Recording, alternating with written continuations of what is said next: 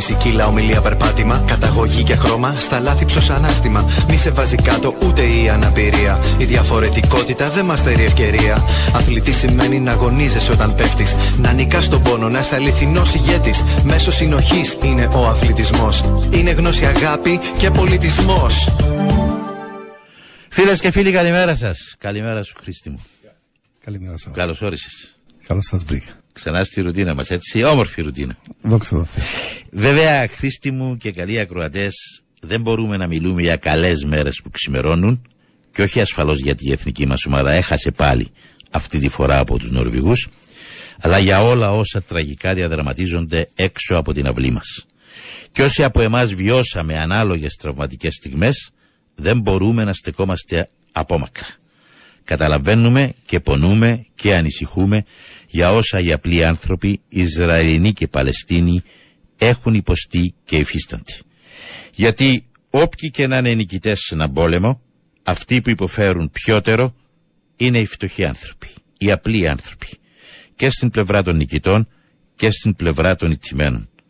Και όταν οι άνθρωποι υποφέρουν, σίγουρα δεν μπορούμε να μιλούμε για νίκες. Τι να κάνουμε, αυτοί είμαστε. Και δεν θα μπορούσαμε να μπούμε στο στούντιο σήμερα για την εκπομπή μας αθλητισμός και πολιτισμός αδιαφορώντας για όλα που συμβαίνουν γύρω μας. Και τα οποία με τον ένα ή τον άλλο τρόπο θα μπουν και στην αυλή μας. Θα χτυπήσουν και την πόρτα μας. Να ανησυχούμε και να προετοιμαζόμαστε. Κανείς δεν μπορεί να νιώθει ασφαλής με αλητήριους και τρελούς που κουμαντάρουν την τύχη της γης και των ανθρώπων όπως σοφά λέει και ο Κώστας Χατζής. Πριν από χρόνια, σε ένα μακρινό μου ταξίδι, σε μια έρημη ακτή κάπου στην Αφρική, συνάντησα έναν ταξιδιώτη από άλλον πλανήτη, που μέσα στο διάστημα είχε χαθεί. Με ρώτησε πώς το λένε αυτό το αστέρι, που από κακή του τύχη είχε βρεθεί. Του είπα είναι ο τρίτος πλανήτης από τον ήλιο και πως εμείς τον λέμε γη. Με κοίταξε με αληθινή απορία. Μου είπε νόμιζε πως ο πλανήτης αυτός είχε χαθεί. Τα μακρινά του αστεροσκοπία είχαν σημειώσει μια μεγάλη καταστροφή. Τότε του μίλησα για τη Χειροσύμα και για τον Αγκασάκι με πιάσε το παράπονο και κλάψα σαν παιδί Του είπα έξι χιλιάδες χρόνια οι άνθρωποι πολεμάνε κύριε. Αλλά η γη ακόμα ζει. Του είπα έξι χιλιάδες χρόνια οι άνθρωποι πολεμάνε κύριε. Αλλά η γη ακόμα ζει ακόμα ζει ακόμα ζει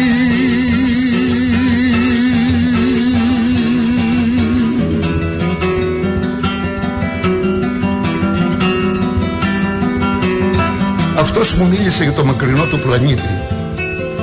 Μου είπε πως τον κυβερνάνε 12 σοφοί. Μετά με ρώτησε για τις δικές μας κυβερνήσεις. Πώς οι σοφοί κυβερνάνε τη γη. Εδώ του είπα είναι αλλιώς τα πράγματα κύριε. Δεν κυβερνάνε πάντοτε σοφοί. Πολλές φορές κυβερνάνε αλητήροι. Αρκετές φορές κυβερνάνε και τρελοί. Τότε του μίλησα για τον έρωνα και για το Χίτλερ για τα στρατόπεδα συγκεντρώσεως και για τους Ναζί. Του είπα πως σκοτώναν οι ΕΣΕΣ τους ανθρώπους χίλιους χίλιους σαν τα πρόβατα κύριε. Αλλά η γη ακόμα ζει ακόμα ζει ακόμα ζει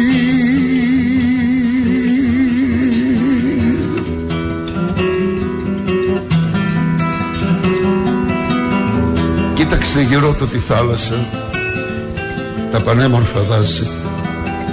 Μου είπε είναι το πιο όμορφο αστέρι που έχω δει.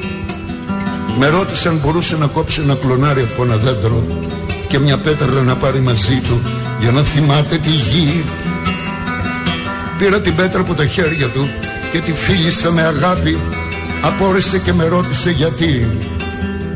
Του είπα δεν υπάρχει μια πέτρα σε αυτό το πλανήτη κύριε Μ' ανθρώπινο αίμα να μην έχει ποτιστεί Πολύ αίμα έχει χυθεί εδώ πάνω κύριε Αλλά η γη ακόμα ζει Ακόμα ζει Ακόμα ζει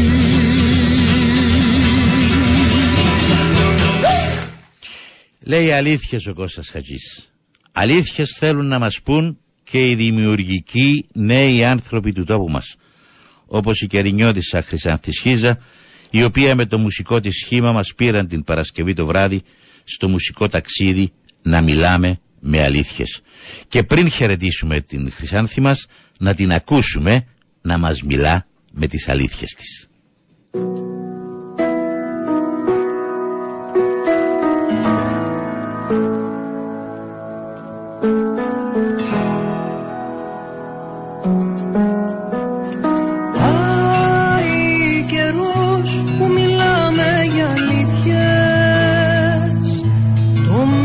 Μέσα να δείχνουμε Τις χαρές και τις λύπες.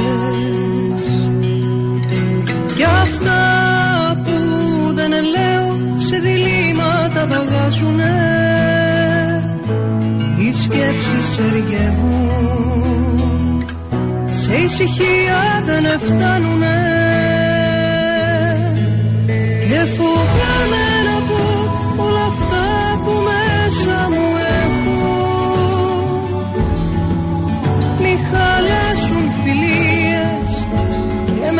με κλείσουν απ' έξω.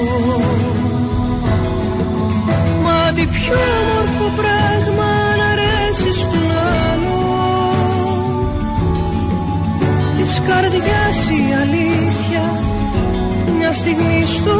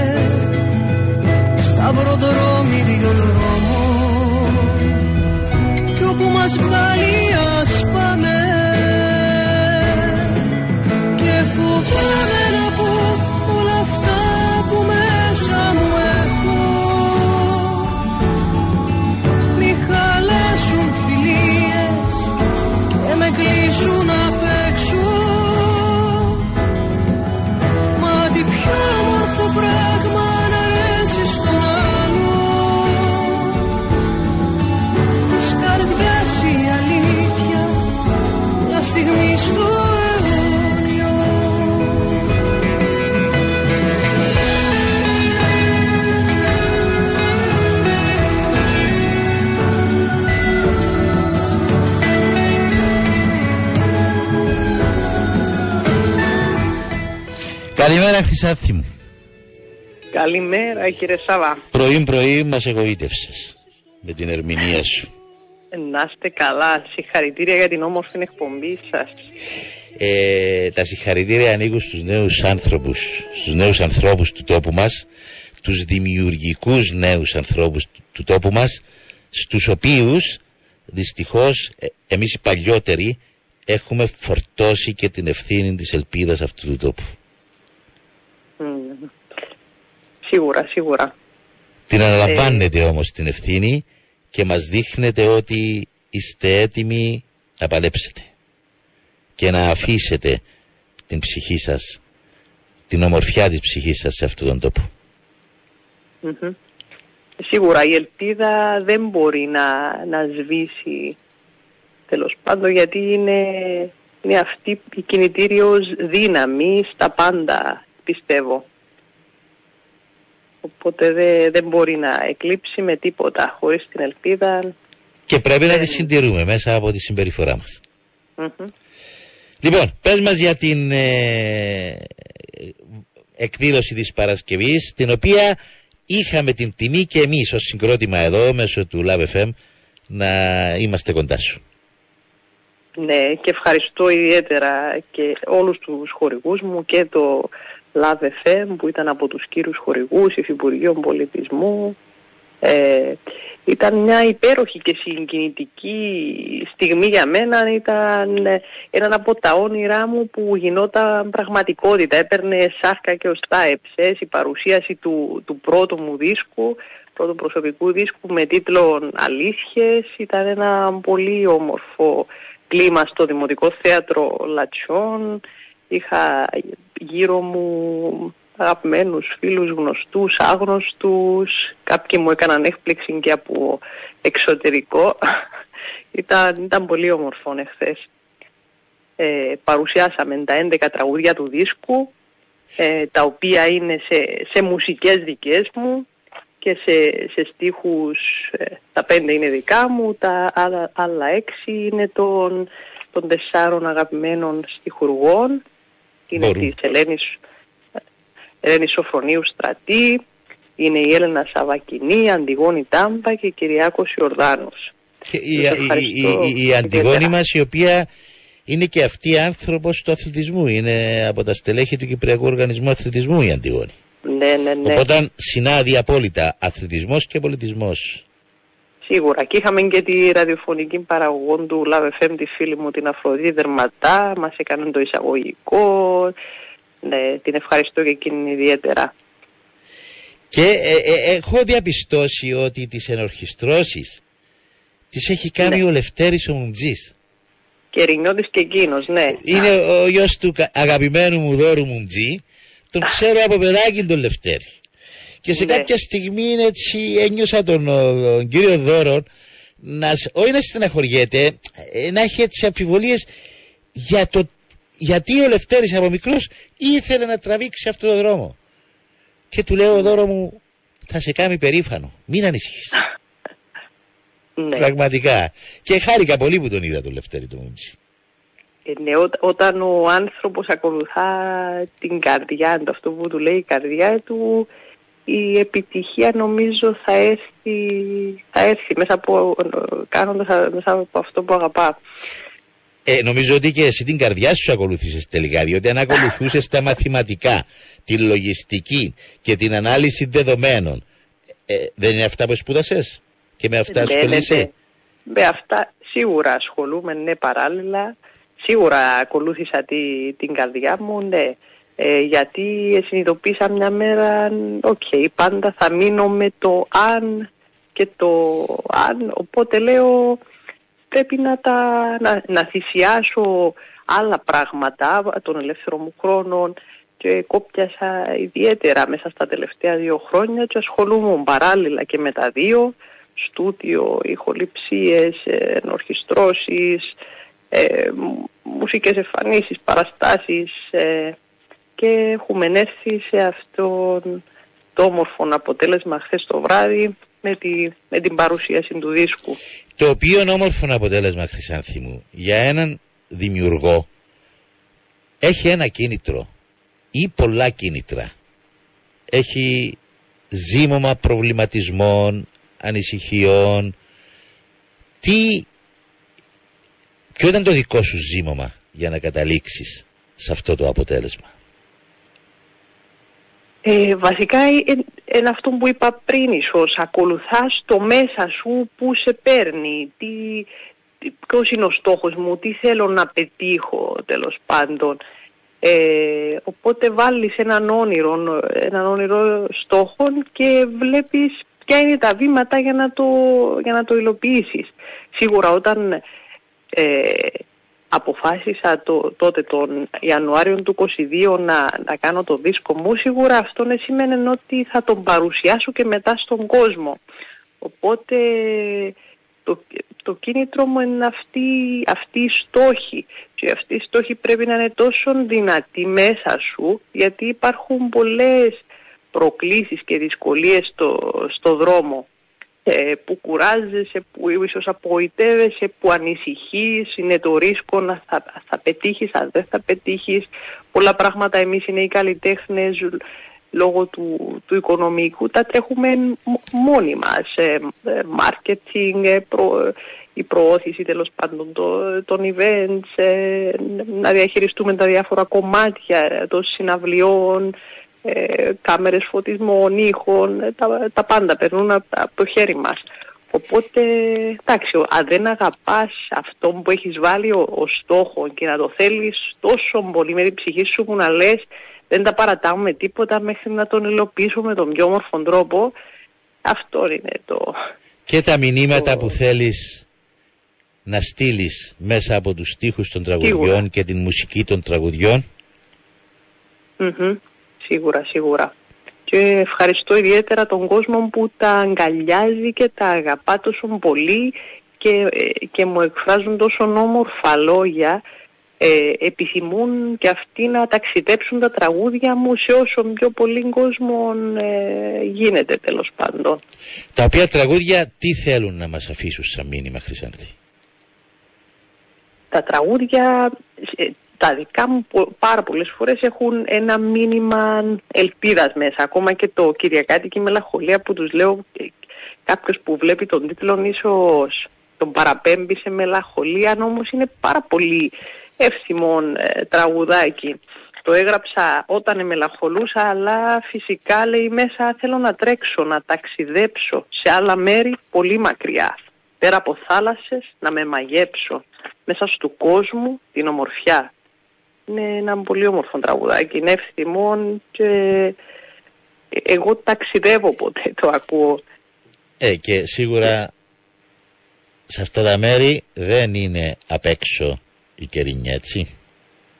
Σίγουρα, σίγουρα είναι. Ε, κλείνον, για να είμαι ειλικρινής, στο τέλος της βραδιάς, κλείνοντας, αφιέρωσας σε όλον τον κόσμο που ήρθε ένα τραγούδι που δεν ήταν στο δίσκο. Το Τσερίνια μου για σένα, σε μουσική δική μου και στοιχή της Αντιγόνης Τάμπα πάλι. Ε, και ο κόσμος τόσο πολλά ενθουσιάστηκε με το τραγούδι που μου το ζήτησε να το ξανατραγουδήσω. Τους το είπα δύο φορές το, το Τσερίνια μου για σένα. Και ανυπομονούν να το ακούσουν στον επόμενο δίσκο. Ε, και, ε, και εσύ για την Κερίνια δημιουργείς πέρα από τα τραγούδια σου αρκετά γιατί συμμετέχεις και στις εκδηλώσεις του Δήμου Κερίνιας και στην Επιτροπή Νεολαίας και εκδηλώσεις στήριξης και των ε, συνόλων της Κερίνιας και των αθλητικών και των ε, πολιτιστικών. Οπότε αν έχεις πολλά πολλά κίνητρα ε, για να τρέξεις για την Κερίνια. Μα και το «Μα είμαι άνθρωπος» που θα ακούσουμε στο τέλος της συζήτησής μας όταν θα ολοκληρώσουμε ε, αφήνει πάλι τα μηνύματα που αφορούν Σίγουρα, σίγουρα. και στο πώς βιώνουμε την πορεία μας μακριά από τα σπίτια μας. Έτσι. Ναι, ναι. Ε, το, επίσης το, το 2021 που είχα πάει στο, στο The Voice τραγούδισα την όμορφη πόλη και την αφιέρωσα στην Κερίνια. Στην Κερίνια. Και ήταν πολύ συγκινητικό που κερινιώτες από όλον τον κόσμο, Αμερική, Αυστραλία, Αγγλία, Καναδά μου στέλναν μηνύματα. Έχεις, έχεις πάρει την Κερίνια μας ψηλά λέει και και έχεις, και- και έχεις αναδείξει την πόλη μας σε όλον τον κόσμο γιατί ε, τέτοιες παραγωγές του, του Sky, εντάξει, βε- τις βλέπει ο κόσμος Παγκόσμια. Ε, Βέβαια παγκόσμια, το, το, το ακριβώς. ζητούμενο δεν είναι το πόσο ψηλά θα πάρουμε εμείς την Κερίνια αλλά να πάμε στην Κερίνια. Αυτό είναι το ζητούμενο. Σίγουρα, Αυτός είναι σίγουρα. και τον ο,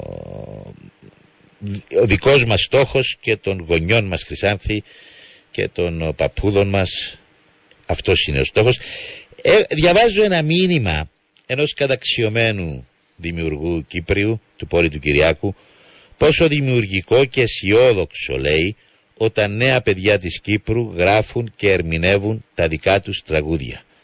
Το καλό ελληνικό τραγούδι έχει συνέχεια και λόγο ύπαρξης.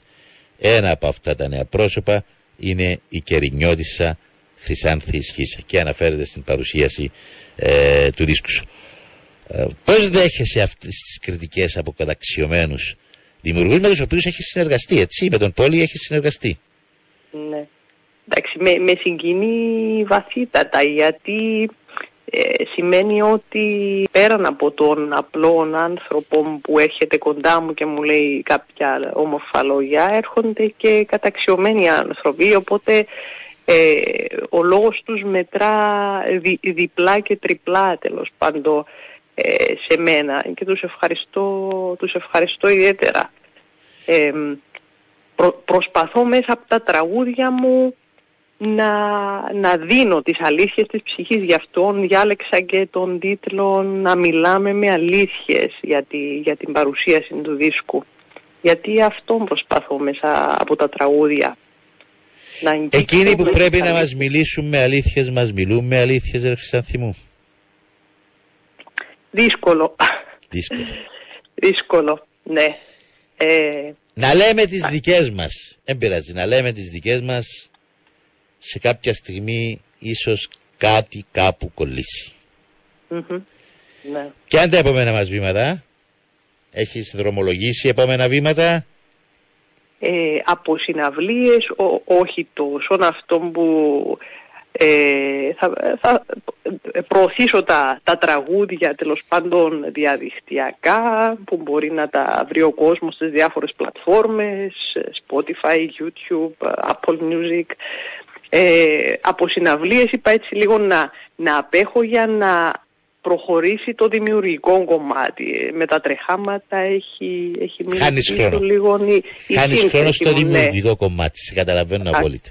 Ακριβώς, οπότε έτσι λίγο θέλω να, να επιστρέψω στον εσωτερικό κόσμο για να δημιουργήσω για τον εξωτερικό κόσμο. Χρυσάθη μου, σε ευχαριστώ πολύ. Χαίρομαι που ήταν και η ΟΠΑΠ Κύπρου δίπλα σου. Το βλέπω τώρα ότι ήταν. Ευχαριστώ στήριξε- πάρα στήριξε πολύ. την προσπάθεια Και- σου. Και Ε, σας ε- ιδιαίτερα σας ευχαριστώ, ξέρετε γιατί. Εμείς είναι σας υποχρέωση εκτιμώ μας. ιδιαίτερα. Ε, ε, ε, ε, το βήμα μας ε, είναι βήμα για τους νέους δημιουργικούς ανθρώπους. Είμαστε αθλητισμός και πολιτισμός. Τα δύο συνυπάρχουν και οφείλουμε με τον τρο- δικό μας τρόπο να τα αναδεικνύουμε. Καλή επιτυχία Χρυσάθη μου σε ό,τι κάνεις στη ζωή σου και να υπολογίζεις ότι Ευχαριστώ εδώ πολύ. στο συγκρότημα αλλά και στην ε, εκπομπή μας έχεις καλούς δυνατούς φίλους και θα Να είστε σε καλά. αφήσουμε ή μάλλον εσύ θα μας αφήσεις με το «Μα είμαι άνθρωπος» σε στίχους Μα της είμαι Αντιγόνης, μουσική και ερμηνεία δικιά σου. Να απολαύσουμε Χρυσάνθη Σχίζα φίλες και φίλοι. Γεια σου Χρυσάνθη. Να είστε καλά. Καλή σας μέρα. Γεια σου.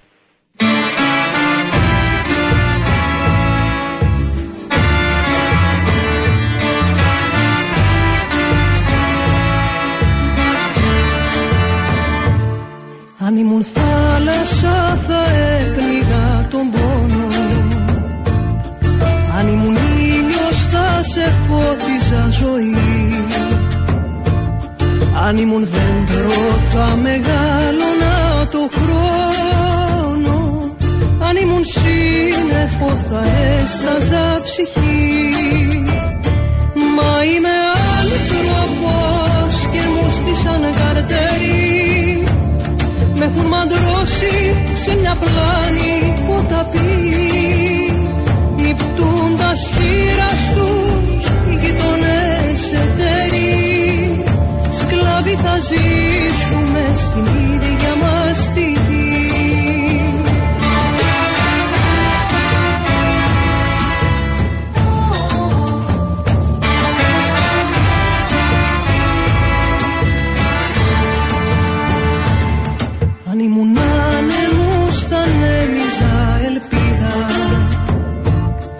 Αν ήμουν άστρο θα σε έλουζα με φως. Αν ήμουν όνειρο θα ήταν η γη πατρίδα. Αν ήμουν αίμα θα ήμουν φίλος και αδερφός. Μα είμαι άνθρωπος και μου στήσαν καρτέρι με έχουν μαντρώσει σε μια πλάνη ποταπή Νυπτούντας χείρας τους οι γείτονες εταίροι. Σκλάβοι θα ζήσουμε στην ίδια μας τη γη. Μα είμαι άνθρωπος και μου στήσαν καρτέρι με έχουν μαντρώσει σε μια πλάνη ποταπή.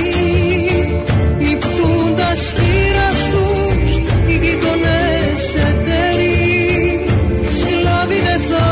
είμαστε στην ίδια μας τη γη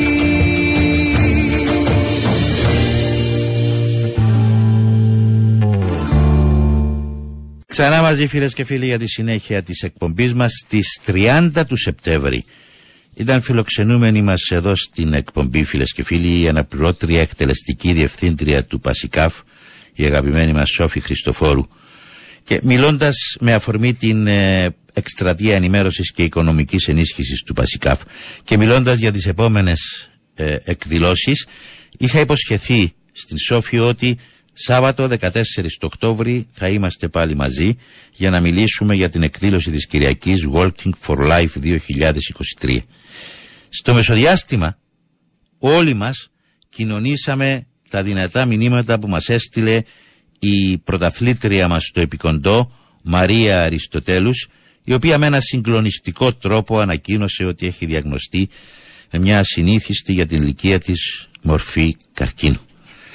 Και είπα στον εαυτό μου ότι διπλή και τριπλή η υποχρέωσή σου να ξαναμιλήσεις φίλε Σάβα με την Σόφη την Χριστοφόρου. Και την έχουμε μαζί μας στην ε, τηλεφωνική γραμμή. Καλημέρα Σόφη.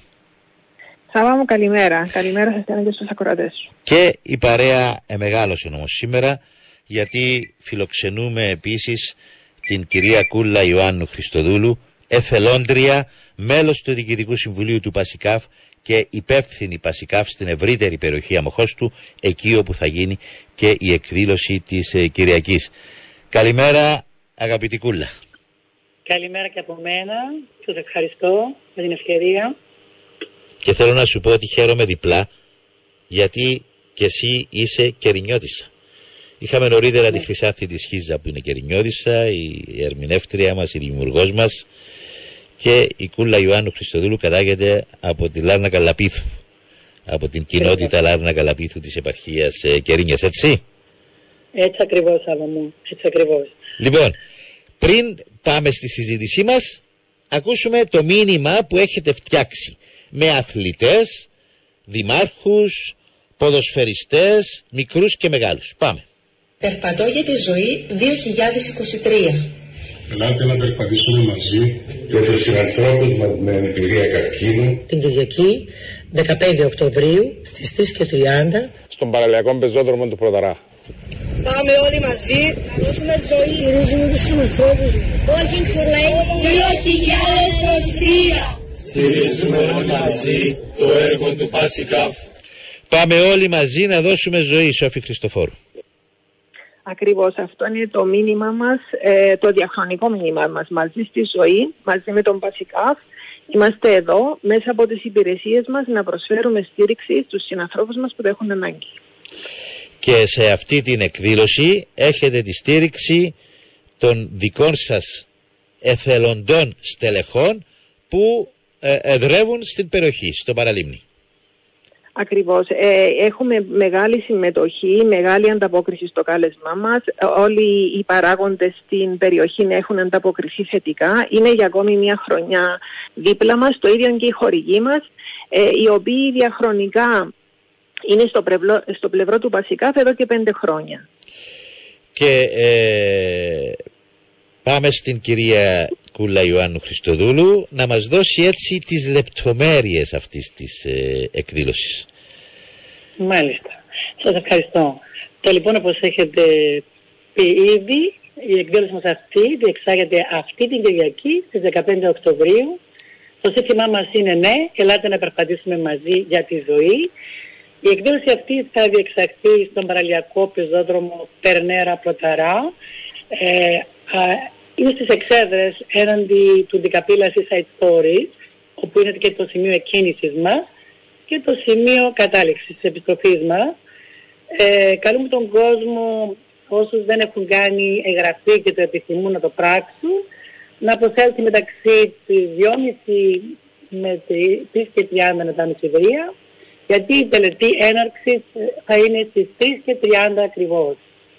Ε, συμμετοχή μπορεί να έχουν όλος ο κόσμος με οποιονδήποτε τρόπο επιθυμεί. Σε αυτή την εκδήλωση συμμετέχουν ανθρώποι όλων των ηλικιών. Θέλουμε να δώσουμε και αρκετά μηνύματα μέσα από αυτή την εκδήλωση.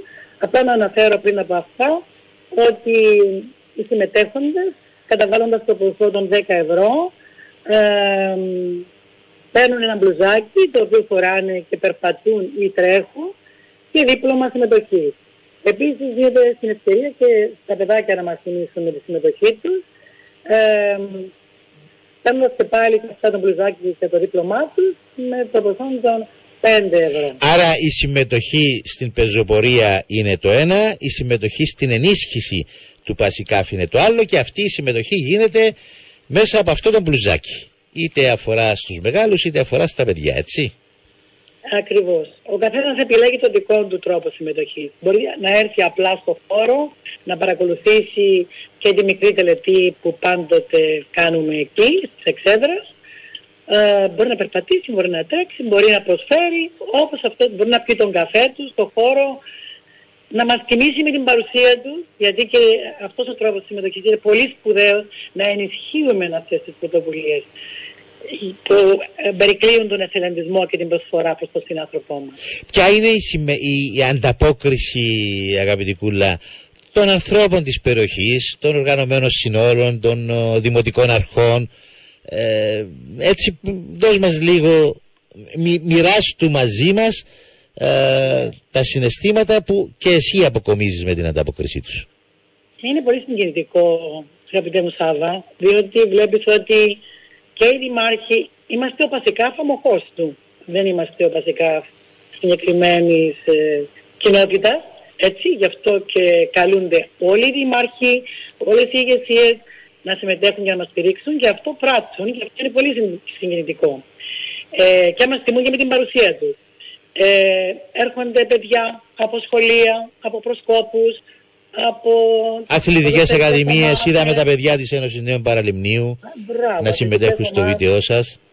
Έτσι, έτσι. Και με αυτόν τον τρόπο ευαισθητοποιούμε ε, και τις μικρές ηλικίες και τους δημιουργούμε το συνέστημα της προσφοράς και του πολιτισμού, ε, του πολιτισμού, με συγχωρείτε, να υπάρχει στην κουλτούρα τους, γιατί πολιτισμός ίσον κουλτούρα, έτσι δεν είναι, ε, συγγνώμη, εθελοντισμός ίσον κουλτούρα, ίσον πολιτισμός. Ίσον Ο πολιτισμός. εθελοντισμός. Και ακριβώς ε, θα πάω στη Σόφη τώρα να μας πει πώς, πόσο στηρίζεται το έργο του Πασικάφ από αυτή την νοοτροπία του εθελοντή. Σόφη.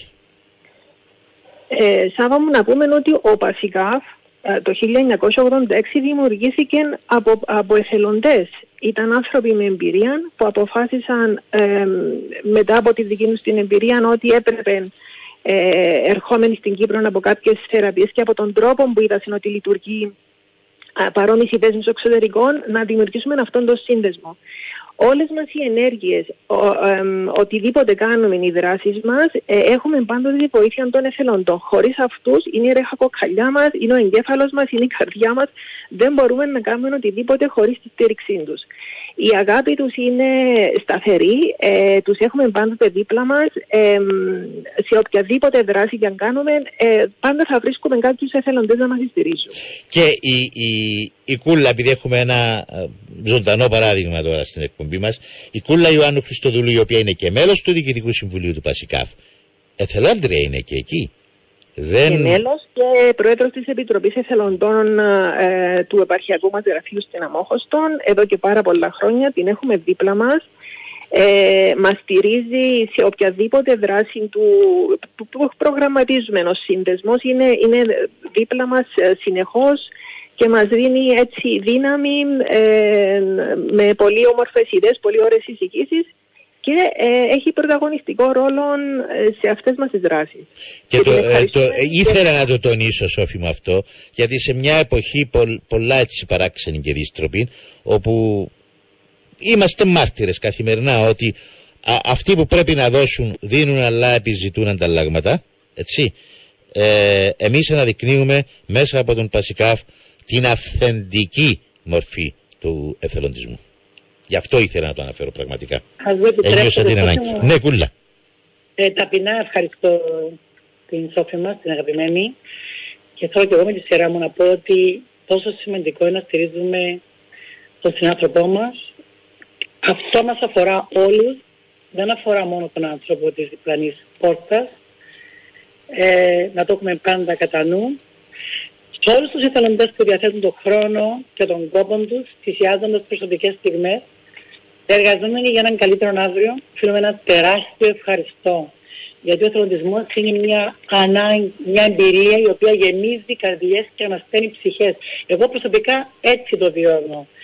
Και κάνω κάλεσμα να έρθει ο κόσμος, ελάτε και εσείς μαζί μας, στο, στο Walking for Life, προς, να προσφέρουμε στο συνάνθρωπό μας. Μέσω του, εθελ- του εθελοντισμού συμβάλλουμε στην ανακούφιση του ανθρώπινου πόνου. Βοηθούμε τον άνθρωπο να διπλανεί πόρτα, όπως είπαμε. Χρειάζεται στήριξη. Και στην προκειμένη περίπτωση συμβάλλουμε στην εμπειρία των ανθρώπων με εμπειρία καρκίνου. Και δεν είναι τυχαία που αναφέρθηκα στην πρωταθλήτρια μας την Μαρία την Αριστοτέλους. Ε, ακριβώς γιατί ήθελα να καταδείξω αυτό που λέτε και εσείς ότι αδιάκριτα ο καρκίνος ε, δρά δυστυχώς. Και είπε κάτι άλλο σημαντικό η Μαρία. Ο χρόνος και η ορθή διάγνωση είναι πολύ σημαντικά όσο κακό και να είναι το αποτέλεσμα άρα και αυτές οι εκδηλώσεις που γίνονται ε, δίνουν κίνητρο στους ανθρώπους πέρα από τη στήριξη στον Πασικάφ να γνιαστούν και να τρέξουν και να κοιτάξουν και τον εαυτό τους. Ακριβώς. Έτσι Σοφή; Ε, ακριβώς, ακριβώς. Ε, να πω με την ευκαιρία, Σάβα μου, μου επιτρέπεις αν έχουμε χρόνο, λίγο, λίγο έτσι να αναφερθώ και στις υπηρεσίες που προσφέρει ο σύνδεσμος μας.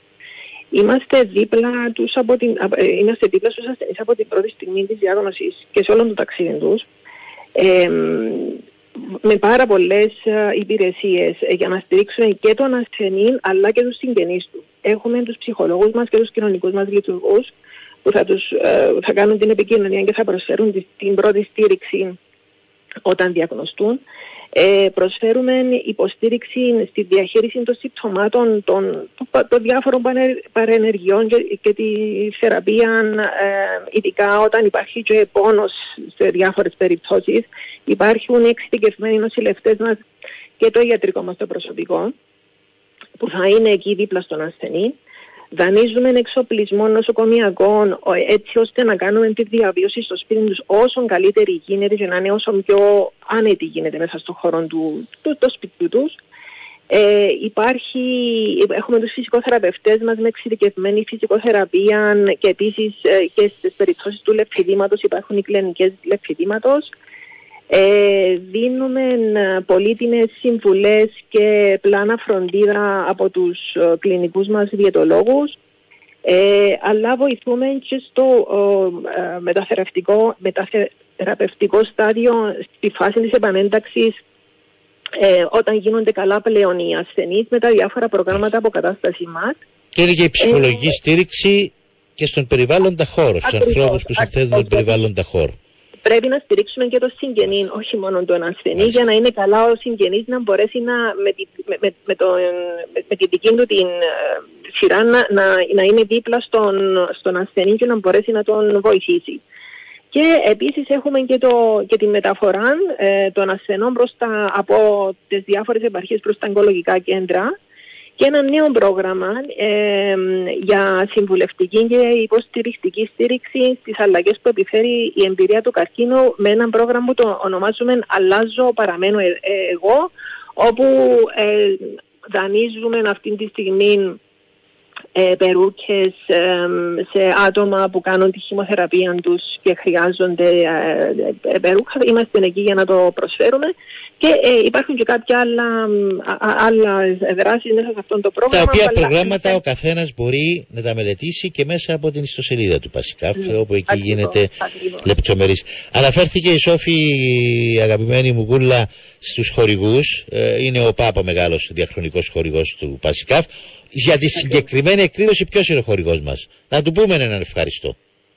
Ε, Είναι πολύ. Ε, για δεύτερη συνεχή χρονιά ο οικοδεσπότης, ο host ε, της διοργάνωσης αυτής είναι η εταιρεία Karma Estate, η περιοχή μας. Μπράβο τους. Ε, μπράβο, ναι. Ένα μεγάλο έβγαινο, ένα μεγάλο ευχαριστώ. Έχουμε όμως και τους δυναμικούς μας σταθερούς χορηγούς. Ε, υπεραγορά κόκκινος, σούπερ μάρκετ. Ε, αλίμονο να έλειπε η υπεραγορά κόκκινος. Είναι μια ιστορία εκεί. Ακριβώς μια ολόκληρη ιστορία υπεραγορά κόκκινος γιατί από την πρώτη μέρα, από την πρώτη διοργάνωση είναι πάντα δίπλα μας. Το ίδιο ισχύει και για το Hippocampus Lounge Restaurant εδώ στον Ροδαρά.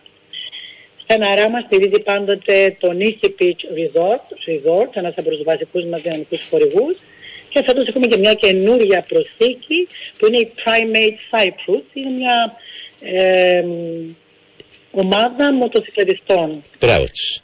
Ε, ξέρεις, Μπράβο, πρέπει μπράβο. α, αυτούς τους ανθρώπους είναι το ελάχιστο που μπορούμε να κάνουμε ε, προβάλλοντας την παρουσία τους, έτσι, σε μια Ε, αμφίδρομη σχέση ε, η οποία λειτουργεί προς ευρύτερο όφελος της κοινωνίας. Να είστε καλά και οι δύο, καλή επιτυχία να Έχουμε ευχηθούμε και για... άλλους υποστηριχτές, δεν έχουμε χρόνο, το αντιλαμβάνομαι, σταθερούς υποστηριχτές, αν δεν έχουμε χρόνο ε, δεν υπάρχει πρόβλημα. Θα το κάνουμε Για σε να μια μας άλλη προχωρέσει. ενεκτάση συζήτηση που θα έχουμε ειδικά για την εθελοντική δράση στην ευρύτερη περιοχή Αμοχώστου. Ε, συνεπαρχιώτης Σακούλα Ιωάννου Χριστοδούλου. Να είσαι καλά. Σόφη μου, σε ευχαριστώ πολύ. Σε ευχαριστώ εμείς πολύ ευχαριστούμε. πραγματικά. Και ευχόμαστε καλή συνέχεια σε όλους. Καλή συνέχεια σε όλους. Είπαμε, μαζί πάμε για τη ζωή, μαζί σου στο φως είναι και το τραγούδι που επιλέξαμε, ένα ευχάριστο, αισιόδοξο τραγούδι από την Μαρίζα Ρίζο. Να είστε καλά. Ευχαριστούμε.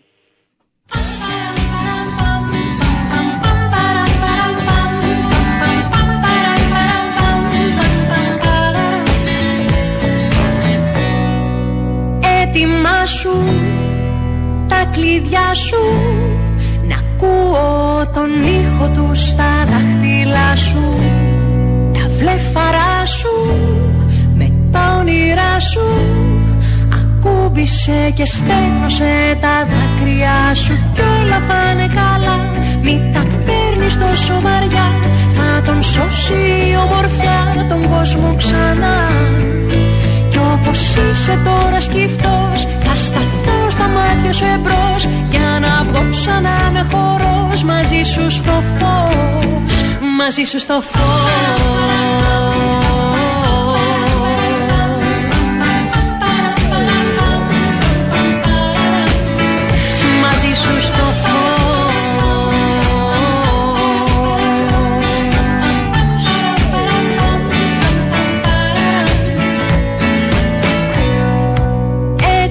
αυτό Το λες και γραφτό Τα αντίθετα του κόσμου ζουν αντάμα. Πάει λύπη απ' τα σκαλιά Μα η αγάπη βγάζει φτερά. Και πάντα πρώτη εκείνη έρχεται να το θαύμα Κι όλα θα είναι καλά. Μην τα παίρνεις τόσο βαριά Θα τον σώσει η ομορφιά τον κόσμο ξανά. Κι όπως είσαι τώρα σκυφτός Θα σταθώ στα μάτια σου εμπρός Για να βγω σαν να με χορός. Μαζί σου στο φως Μαζί σου στο φως.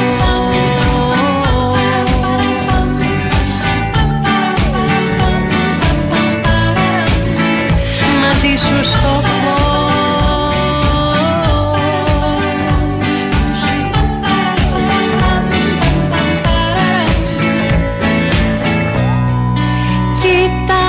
μακριά στα επόμενα βουνά. Ανεβαίνουν δυο παιδιά με δυο άστρα στην καρδιά. Είμαστε εμείς, πρόσεξέ μας να μας δεις. Τόσο ελεύθεροι ξανά, μάτσα χέρια και φιλιά. Μια αγκαλιά, μια αγκαλιά, μια αγκαλιά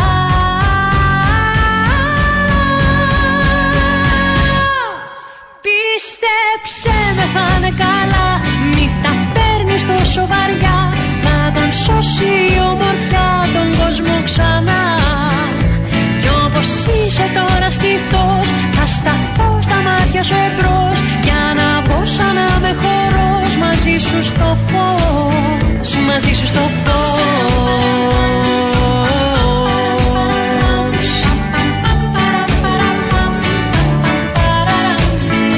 Μαζί σου στο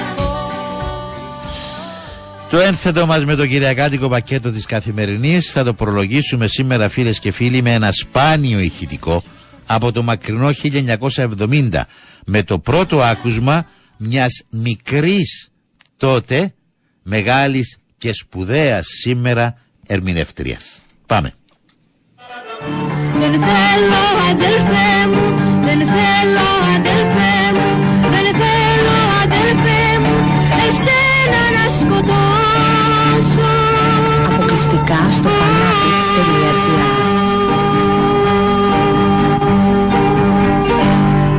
Ποια τραγουδά; Η αδελφή της, η Άννα Βύση. Όμως ένα λεπτό παρακαλώ. Άννα, έλα μια στιγμή σε παρακαλώ. Χαίρετε. Καλώς Α, ήρθατε. καλώς Κύριε τη. Παντελίδη, Ναι, ναι. η Άννα Βύση. Χαίρομαι πολύ. Μπράβο, πολύ όμορφα τραγούδισες. Ευχαριστώ. Μα πολύ μικρούλα δεν είσαι; Α, 14 χρονών και σε έχει μπόι. Και από πότε τραγουδάς Άννα; Από μικρή. Πήρες τίποτα μαθήματα φωνητικής, τραγουδιού; Ε, φωνητικής όχι ακόμη. Σκοπεύω όμως να αρχίσω. Παίρνω μαθήματα κιθάρας εδώ και ένα χρόνο. Μπράβο. Και πώς έτυχε να σε καλέσει ο Νάσος να ερμηνεύσεις τραγούδια του; Έτυχε να μας ακούσει σε ένα διαγωνισμό την πρωτοχρονιά από την τηλεόραση. Το ηχητικό πήραμε από το fan club της Άννας Βύσης Fanatics και αφορά στην πρώτη συνέντευξή της όταν ήταν μόλις 14 χρόνων. Ο Νάσος που αναφέρει η Βύση ήταν ο συνθέτης και άνθρωπος του αθλητισμού, ο Νάσος Παναγιώτου, τραγούδια του οποίου ερμήνευσε στο ξεκίνημα της καλλιτεχνικής της πορείας. Πορεία που συμπλήρωσε 50 χρόνια και τα οποία η Άννα Βύση χαίρεται με επαιτειακές συναυλίες αλλά και με τις σελίδες της Vogue Greece Οκτωβρίου που κυκλοφορεί αυτή την Κυριακή με την Καθημερινή. Είναι όμως το πακέτο της Καθημερινής και το περιοδικό ΚΑΠΑ, οι σελίδες του οποίου συναντούν τον Σταύρο Ξαρχάκο. Ο μεγάλος Έλληνας δημιουργός γιορτάζει τα 40 χρόνια από το εμβληματικό ρεμπέτικο. Μουσική και τραγούδια που έγραψε για τις ανάγκες της ομώνυμης ταινίας, την οποία σκηνοθέτησε και παρουσίασε το 1983 ο Κώστας Φέρης. Ανάμεσα σε εκείνα τα τραγούδια και το δίχτυ που θα ακούσουμε τώρα τιμώντας και τον Σταύρο Ξαρχάκο αλλά και τη Βίκη Μοσχολιού.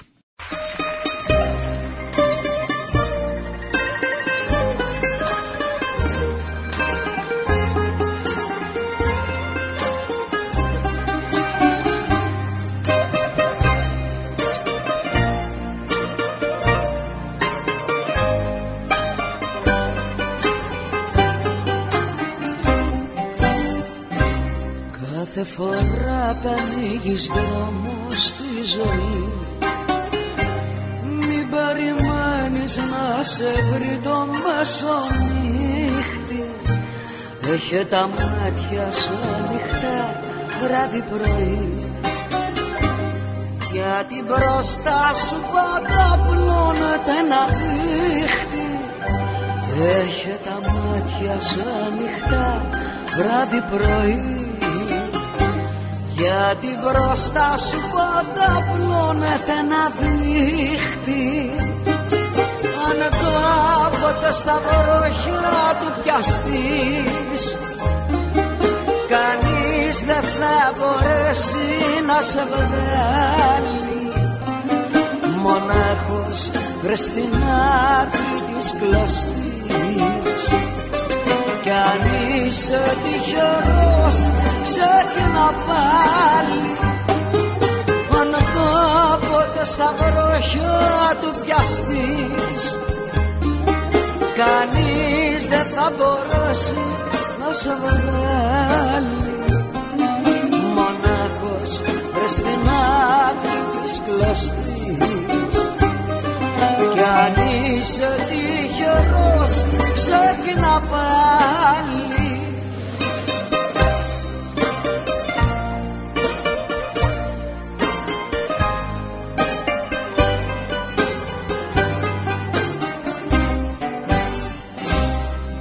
Αυτό το δίχτυ έχει ονόματα βαριά.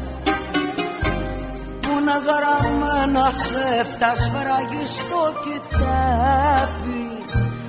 Άλλοι το λένε του κάτω κόσμου πονηριά. Κι άλλοι το λένε της πρώτης άνοιξης αγάπη. Άλλοι το λένε του κάτω κόσμου πονηριά Κι άλλοι το λένε της πρώτης άνοιξης αγάπη. Αν κάποτε στα βροχιά του πιαστείς Κανείς δεν θα μπορέσει να σε βγάλει. Μονάχος βρες την άκρη της κλωστής. Κι αν είσαι τυχερός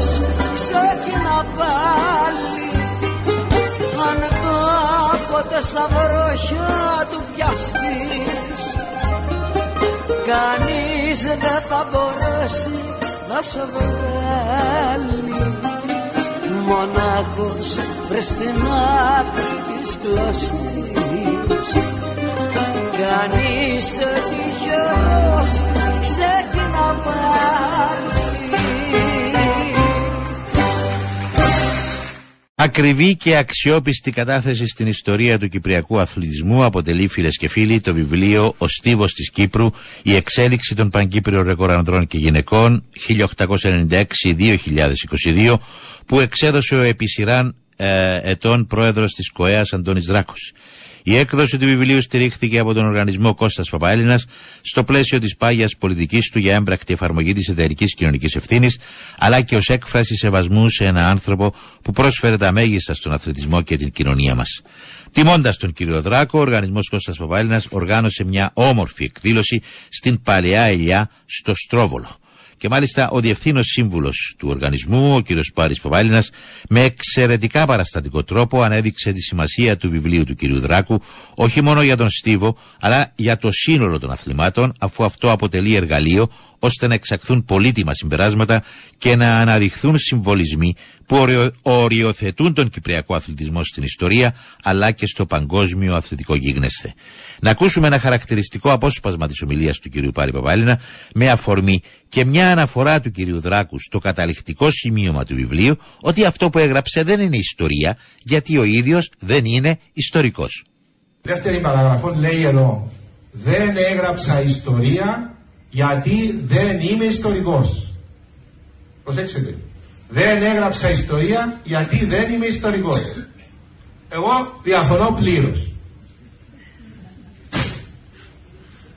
Αυτό που έγραψε ο κ. Δράγος είναι ιστορία. Είναι η ιστορία της σύγχρονης κυπριακής κοινωνίας. Θα κάνουμε ένα rapid test, ένα crash course της κυπριακής ιστορίας. Δώστε μου 1,5 λεπτό. Κυπριακός ελληνισμός ήταν εξαφανισμένος για 2.000 χρόνια. Θα θυμίσω που την εποχή Μεγάλου Αλεξάνδρου ελληνιστικό χρόνο είχαμε μετά το 100 π.Χ. Ρωμαϊκή Αυτοκρατορία, εισβολές των Αράβων, εισβολές των Σαρακινών, Βυζαντινούς με επικυριαρχία μοιρασμένοι με τους Άραβες, μετά τοποτηρητές του Βυζαντίου, οι οποίοι ήταν, μπορεί να μιλούσαν ελληνικά, αλλά ήταν δικτάτορες και καταδιδράστευαν τον λαό μας. Μετά σταυροφόροι έρχονταν, έκαναν break στην Κύπρο, οπότε ο Ριχάρδος ο Λεοντόβαρδος το 1190 εκατάλαβε την Κύπρο και σαν προκάτοχος των μοντέρνων Εγγλέζων α, τουριστών ήρθε στην Κύπρο και την κατάλαβε. Έκαμε bachelor party στη Λεμεσό μετά επαντρεύτηκε την Περεντάρια και έκαμε πάλι πάρτι στη Λεμεσό, γι' αυτό είναι Λεμεσό σε χειρότερα πάρτις. λοιπόν, εντάξει. και μετά, εντάξει, ο Ριχάλτος Λεοντόκρατος που είναι Εγγλέζος, μόνο γαλλικά μιλούσε έτσι για να ξέρετε, έτσι. Λοιπόν, και μετά επούλησε την Κύπρο, την επούλησε literally, έτσι, στους Λουιζινιανούς, οι οποίοι ήταν πρίγκιπες στα Ιεροσόλυμα και άρχισαν να εγκαταλείπουν τα Ιεροσόλυμα.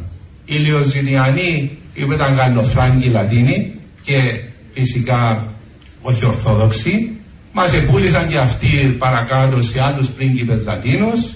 Μετά εμφανιστήκαν οι Ιταλοί, οι Γενοβέζοι, οι Ενετοί και μετά Τουρκοκρατία 300 χρόνια. Γιατί σας τα λέω αυτά. Μετά ήρθαν οι Εγγλέζοι. Οι Εγγλέζοι ήρθαν 1878. Το βιβλίο του κυρίου Δράκου ξεκινά 1895, 15 χρόνια μετά.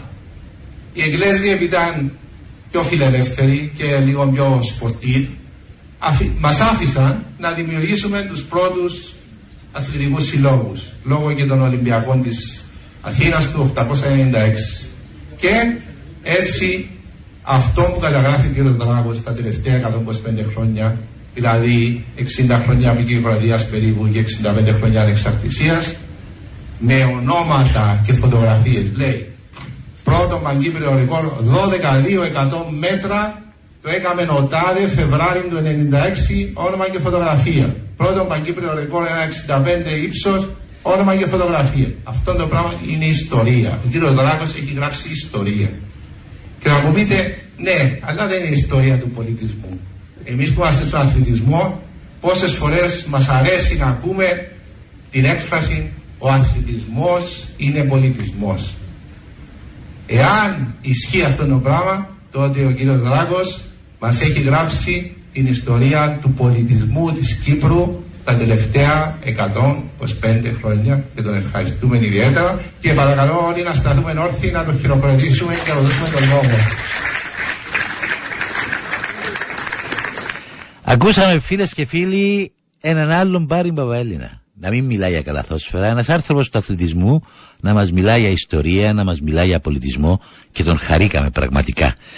Και ένας άλλος μεγάλος αθλητής που ήρθε ειδικά από την Αθήνα για να παραστεί και να προσφωνήσει την ε, όμορφη εκδήλωση που ο οργανισμός Κώστας Παπάλινας ε, έφτιαξε για να τιμηθεί ο Αντώνης ο Δράκος είναι ο πρωταθλητής μας ο εμβληματικός Σταύρος Γιωστής, τον οποίο έχουμε την χαρά να φιλοξενούμε στην εκπομπή μας. Αγαπητέ Σταύρο, σε χαιρετώ. Γεια σου, Σάβα μου, τι κάνεις; Νομίζω ότι εκπλάγηκες και εσύ από το πώς εκφράστηκε εκείνο το βράδυ ο Πάρης Παπάλινας. Βέβαια, βέβαια, βέβαια. Είναι γεγονός ότι καλά, ο Πάρης τον ε, ήξερε χρόνια γιατί σε έχω δει σε πάρα πολλούς αγώνες, ιδιαίτερα Βαλκανιάδες, ε, σαν ε, φίλαθλοι να παρακολουθούν ε, τους αγώνες και το, Είναι μια άγνωστη ε, ψυχή αυτή. Είναι μια άγνωστη ψυχή του Πάρη του Παπαλίνα. Ο, ε, οι περισσότεροι έχουμε την εντύπωση ότι είναι ένας άνθρωπος της καλαθόσφαιρας. Ο Πάρης του δεν έχασε σχεδόν καμιά σπουδαία α, εκδήλωση του Στίβου στην οποία συμμετέχουν Κύπροι αθλητές άκου να σου πω, ο Πάρης είναι φίλαθλος, δεν είναι, ε, ε, πώς θα το πω, ε, οπαδός. Οπότε η, ο διαχωρισμός αυτής της έννοιας γίνεται κατανοητός μόνο από τους οι οποίοι ασχολούνται ε, με τον αθλητισμό όπως ο Δράκος παραδείγματος χάρη. Αυτός είχε τη τύχη να κάνει παρέα με τον Αντώνη τον Δράκο οπότε απέκτησε και αυτή τη νοοτροπία ασχέτως αν ασχολείται με τον μπάσκετ, ε, ο Στίβος είναι καλείται και κλασικός αθλητισμός, οπότε ε, συμμετείχε με την ιδιότητα του φύλλα και όχι του οπαδού. Η παρέμβαση σου πάντως το βράδυ της Δευτέρας στην εκδήλωση ήταν και αυθεντική και συγκινησιακά φορτισμένη.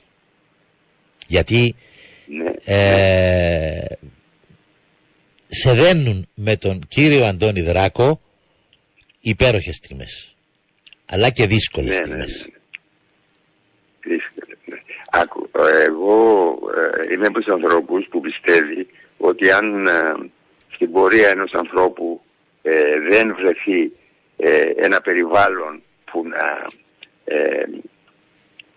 μπορεί να βοηθήσει το, ε, τον άνθρωπο δεν μπορεί από μόνος του ένας άνθρωπος να κάνει κάτι. Εμένα, εγώ είχα την τύχη να έχω ανθρώπους πάντα δίπλα μου ε, με ε, πρώτο τον ε, Αντώνη τον Δράκο πριν καν τον γνωρίσω. Θέλω να μοιραστείς μαζί γνωστή... μας ακριβώς αυτό το πριν καν τον γνωρίσω πώς σε βοήθησε. Ναι, κοίτα. Εγώ προέρχομαι από μια πάρα πάρα πολύ φτωχή οικογένεια. Ε, μέχρι τα 18 μου δούλευα κασόνι και ξαφνικά ε, καλούμε να πάω στην Ελλάδα να, ε, να με συμπεριλάβουν στην εθνική ομάδα ε, της Ελλάδος. Πώς σε ανακάλυψα; Πώς σε ανακάλυψα στην Ελλάδα; Α, άκου, άκου. Ο, ο, Λινάρ, ο Λινάρδος ο Πέτρος που τότε ήταν ο, ο, εγώ τον, απο, τον α, απεκάλυψα πατριάρχη της αθλητικής ελληνικής ε, ε, αθλητικογραφίας και έτσι είχε υπήρξε. λάβει μία επιστολή. Και έτσι ναι, υπήρξε ναι. Σταύρο, πατριάρχης είχε... της αθλητικής δημοσιογραφίας και όχι μόνο. Ναι, ναι. Ε, είχε είχε λάβει μια επιστολή από ένα νεαρό από το Λονδίνο που τον ενημέρωνε για το, τα τεκτενόμενα στον Κυπριακό αθλητισμό και του έγραψε ότι η, στην Κύπρο υπάρχει ένα ε, μικρόσωμο μελαχρινό παιδί που ασχολείται με τα εμπόδια, το λένε Σταύρος Τζορσί, είναι του Ευαγόρα και ε, θα κάνει, ξέρεις, ε, εξήρε δηλαδή την ε, αθλητική μου ε, δραστηριότητα. Το ταλέντος σου. Αυτός το που ταλέντος έγραψε, το τάλε.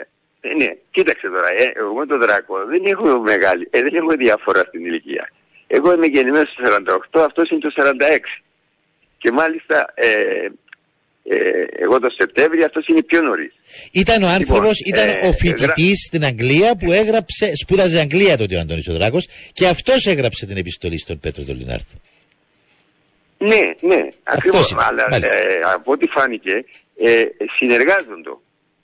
Δηλαδή ο, ο Λινάρδος έπαιρνε πληροφόρηση για τον Κυπριακό Στίβο και μιλάμε τώρα πριν από 57 χρόνια, έτσι.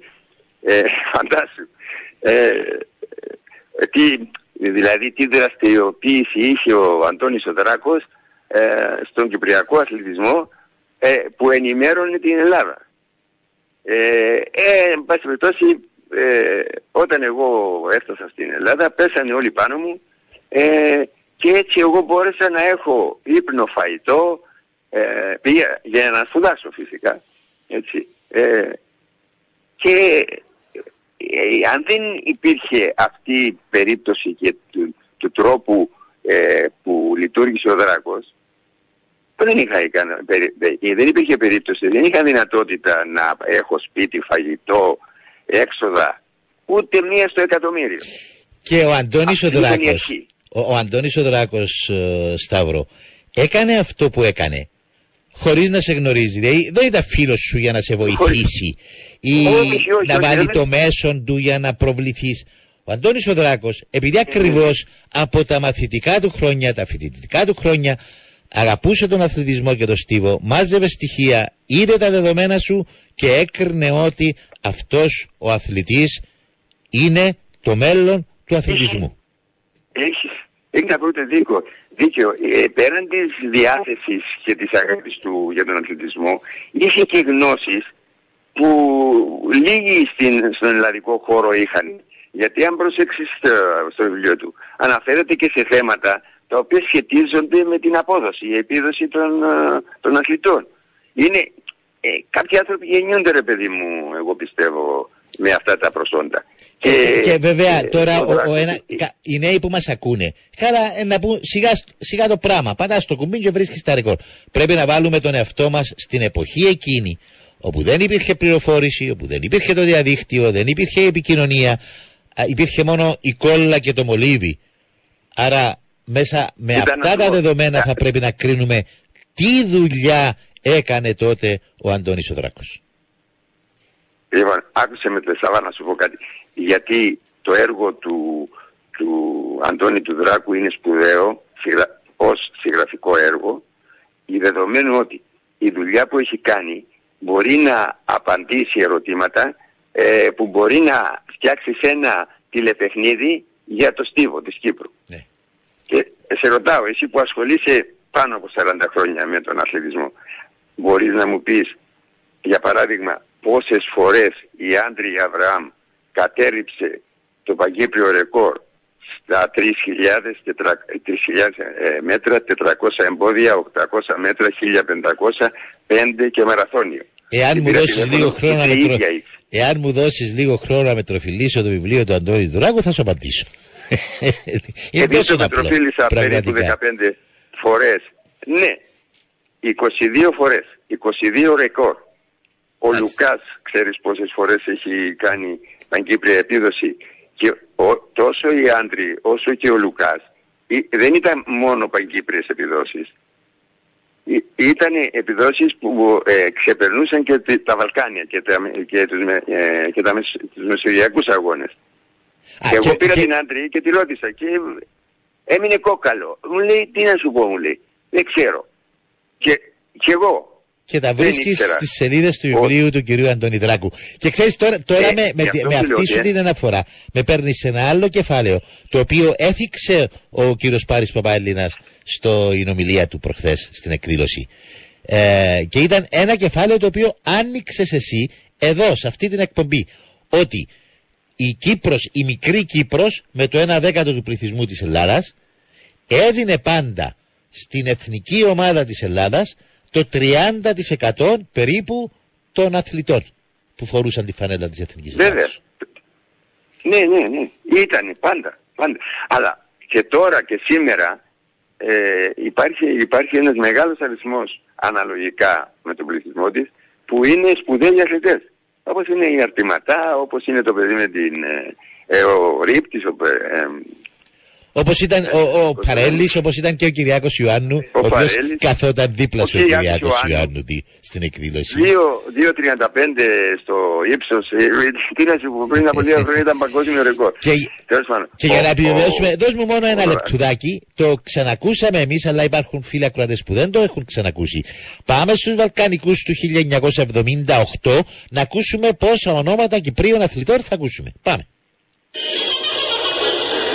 50.000 θεατές παρακολούθησαν στο Καφτατζόβιο στάδιο την 37η Βαλκανιάδα και τον θρίαμβο των Ελλήνων αθλητών στη Διεθνή Αγωνιστική Συνάντηση στη Θεσσαλονίκη.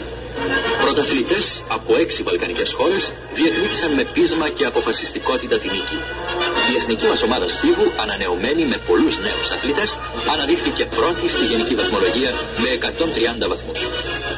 Δεύτερη ήρθε η Βουλγαρία με 119, τρίτη η Ρουμανία με 118, τέταρτη η Ιουγκοσλαβία με 113, πέμπτη η Τουρκία και έκτη η Αλβανία. Ο Σταύρος Γεωργής χάρισε στην Ελλάδα το πρώτο χρυσό μετάλλιο στα 400 μέτρα μετεμποδίων. Στο ίδιο αγώνισμα γυναικών, η Σίση Φανταζή σημείωσε νέο πανελλήνιο ρεκόρ με χρόνο 59 δεύτερα και 38 δέκατα. Στο ακόμη γυναικών η Σακοράπα ήρθε τρίτη με 59 μέτρα και 76 εκατοστά που αποτελεί νέο πανελλήνιο ρεκόρ. Στα 3.000 μέτρα στίβλ πρώτος τερμάτισε ο Ρουμάνος Κόπου με 8 πρώτα 27 δεύτερα 47 δέκατα και τρίτος ο Φιλίππου με 8 πρώτα 44 δεύτερα 34 δέκατα.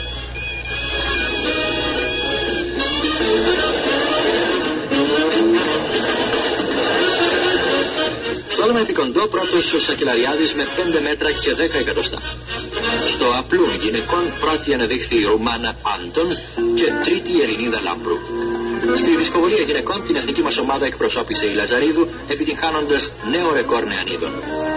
Στο ακόντιο ανδρών, ο Μακρυγιάννης πέτυχε 77 μέτρα και 84 εκατοστά. Εξαιρετικές επιδόσεις πέτυχαν επίσης οι νεαροί αθλητές Ευρυπίδου, Παλικάρης, Κεφάλας και Καραγιώργος. Ιδιαίτερα εντυπωσίασαν ακόμη οι Ελληνίδες αθλήτριες που κατέκτησαν τέσσερα χάλκινα μετάλλια. Ένα χρυσό και ένα αργυρό μετάλλιο χάρισε στην εθνική μας ομάδα ο Μιχάλης Κούσης στα 5.000 και 10.000 μέτρα ολοκληρώνοντας τον θρίαμβο της Ελλάδας στην 37η Βαλκανιάδα της Θεσσαλονίκης. Ε, ακούστηκαν Σταύρο 11 ονόματα, τα 6 ήταν Κύπροι. Τζορτσής, Λάμπρου, Φιλίππου, Ευρυπίδου, Κεφάλας. Είναι εκπληκτικό Ναι, πραγματικά. ναι. Και εμείς, και εμείς λέμε το, το 30%. Αν το πάρεις έτσι, είναι το 50 και, γιατί είναι και η πιο κάτω, ε, γιατί στη βαθμολογία μετράει Δηλαδή μέχρι πρέπει, να τον βγάλει- έκτο. πρέπει να βγάλεις και ένα στατιστικό των επιτυχιών που έδωσαν οι Κύπροι αθλητές. Δηλαδή όχι Μπράβο, μόνο το σύνολο μπράβο, της συμμετοχής, αλλά και το στατιστικό των επιτυχιών. Είναι... ε, Σταύρο... Κοίτα, η, Κύπρος, Ναι, η Κύπρος είναι, ναι, Έλα, είναι σε ακούω. αθλητικό, αθλητιομάνα. αθλητομάνα. η Κύπρος λέω, είναι αθλητομάνα και υπήρχε και ήταν α- ανέκαθεν. Οι, οι, οι Κύπροι αθλητές, εάν είχαν τη δυνα, τις δυνατότητες που είχαν οι Ελλαδίτες, λίγες σε, αναλογικά με τις υπόλοιπες τουλάχιστον βαλκανικές χώρες, η, η, θα ήταν πολύ πιο ισχυροί. Η, η, η κράση, εγώ πιστεύω, ε, των, Ελληνο, των παιδιών, των Κυπρίων, είναι, είναι πολύ μεγάλη. Έχει, πώς να σου το πω, και υπάρχει μια δυναμικότητα, ρε παιδί μου, που την έβλεπες στον Ονησιφόρου, την έβλεπες στο Φιλίππου, την έβλεπες σε πάρα πολλού. Αϊβαλιώτης, Μικελίδης. υπήρχε ο Μικελίδης, Μικελίδης, οι γυναίκες. Να σας οι βγάλω, γυναίκες, ε, ε, θα μου υποσχεθείς ότι σε σύντομο κατοπινό στάδιο θα κάνουμε μια εκπομπή μαζί με τον ο, Μικελίδη. Σας είδα μαζί και χάρηκα και Μπράβο, το πώ ε, εδέχτηκε ο ένας τον άλλον εκεί στην παρέα. Οπότε ε, νομίζω ότι θα έχουμε πολλά να δώσουμε στους φίλους ακροατές με τη συζήτησή σας. Ναι, ναι. Η, ο Μιγελίδης, είμαστε φίλοι 40 χρόνια αδελφικοί. Έτσι, εγώ είμαι με όλους τους Κύπριους, όλους. Με Με ο- Κυριάκο, και ούτε, ούτε σταματήσαμε ποτέ να... Αλλά ήθελα, αν μου επιτρέπεις, Ναι. ε, ξα- είχαμε ξεκινήσει για τον Δράκο και την ε, σχέση του Δράκου με μένα. Η, η πρώτη φάση ήταν εκείνη που σου ανέφερα με την ε, ενημέρωση της, ε, ε, των Ελλήνων ε, ενασχολουμένων με τον κλασικό αθλητισμό ε, για την άφηξή μου στην, ε, στην Ελλάδα. Αυτή ήταν η αρχή. Πρόσφατα, ε, επειδή μου είχε τύχει ένα πολύ λυπηρό γεγονός, είχα ένα πρόβλημα υγείας του παιδιού μου ε, και είχα φτάσει σε ένα οικονομικό αδιέξοδο. Σκέφτηκα ε, να πάρω ε, το ΣΕΓΑΣ για να τους ενημερώσω. Πήρα τον πρόεδρο και αυτός ε, α, α, δεν πρόλαβα να τελειώσω και μου λέει ε, ε, υπάρχει οικονομική δυσχέρεια. Το δεύ- ο δεύτερο, ξέρω όταν είσαι απελπισμένος στο μυαλό σου, σου έρχονται άνθρωποι οι οποίοι δεν το πάει το μυαλό σου ότι θα μπορούσε ας πούμε να απευθυνθείς σε αυτούς. Αλλά εμένα Και μου το ήρθε κάνεις ο Αντώνης σίγουρος τώρα. ότι δεν θα σου αρνηθούν. Και εκεί σου αρνήθηκαν. Ναι, ναι, Και απογοητεύτηκες. Και ε, παίρνω τον Αντώνη. Ρε φίλε, με εξέπληξε σε βαθμό που, που ούτε να το διηγηθώ δεν μπορώ. Και πριν προλάβω να τελειώσω, μου λέει πόσα; Πριν προλάβω να απαντήσω, είπε αριθμό. Και την επόμενη μέρα εγώ πήρα ένα σεβαστό ποσό και μπόρεσα να, μ, να ανταποκριθώ. Ε, αυτό δείχνει πέραν ε, Ανταποκρίθηκες ότι ο- ο βέβαια άνθρωπος- στο να περάσει ο αγαπημένος σου γιος Ε; όσο το δυνατόν Δεν σε άκουσα. και λέω ότι ε, απλά θε- ήθελα να το πω αυτό ανταποκρίθηκες στην προσπάθειά σου να περάσει τις τελευταίες του στιγμές ο γιος σου όσο πιο ανώδυνα μπορούσε μέσα στον πόνο της περιπέτειας του έτσι Μα, κοίτα, ε, εγώ ε, λέω αυτό το παράδειγμα μου για να πω ότι σπάνια βρίσκεις ανθρώπους που να είναι γνώστες, να είναι επιστήμονες, να είναι, να είναι, να είναι. Αλλά σπάνια βρίσκεις ανθρώπους που είναι άνθρωποι με, όλα τα γράμματα κεφαλαία. με όλα τα γράμματα κεφαλαία Ο, ο Αντώνης είναι ένας από αυτούς και, ε, και εγώ πιστεύω ότι όλοι το ξέρουν, όλοι το γνωρίζουν, γι' αυτό και ήταν για 26 χρόνια πρόεδρος της Ομοσπονδίας, ε, υπήρξε ε, άνθρωπος που εκπροσώπησε την ε, Κύπρο ένα κρατήδιο, ένα μικρό κράτος ε, στην Ευρώπη, βραβεύτηκε από, το, από την ΙΑΦ, την Παγκόσμια Ομοσπονδία. Δεν είναι, αυτά δεν είναι πράγματα απλά. Δεν, είναι, δεν σε βραβεύει η Παγκόσμια Ομοσπονδία. Ο, ο, ο, Γιατί ο, ο, ο κύριος Αντώνης Ράκος όμως παραμένει ένας απλός άνθρωπος και θα τον ακούσουμε και στη συνέχεια στο τελευταίο μέρος της εκπομπής μας. Σταύρο Τζορτζής, σε ευχαριστώ πολύ. Πότε επιστρέφεις Αθηνά; Εγώ στις 19. Στις 19. Απόλαυσε την παραμονή σου στην ιδιαίτερη πατρίδα σου γιατί η πατρίδα σου είναι και η Ελλάδα και θα τα ξαναπούμε σύντομα. Να σε καλά Σταύρο Τζορτζή. Χίλια ευχαριστώ. Εγώ ε, ευχαριστώ πάρα πολύ. Χίλια Σάβα, ευχαριστώ. Και θα τα ξαναπούμε. Να σε καλά Σταύρο Τζορτζή. Πάμε σε ένα σύντομο διαφημιστικό διάλειμμα. Έχουμε μια εξαιρετική συνομιλία. Θα θυμίσουμε μια εξαιρετική συνομιλία με τον ο, κύριο Αντώνη Δράκο στην συνέχεια. Τα όσα είπε φίλες και φίλοι νωρίτερα ο Ολυμπιονίκης μας Σταύρο Τζορτζής για τον κύριο Αντώνη Δράκο. Τα υπογράφουν όλοι οι αθλητές, παλιοί και νέοι.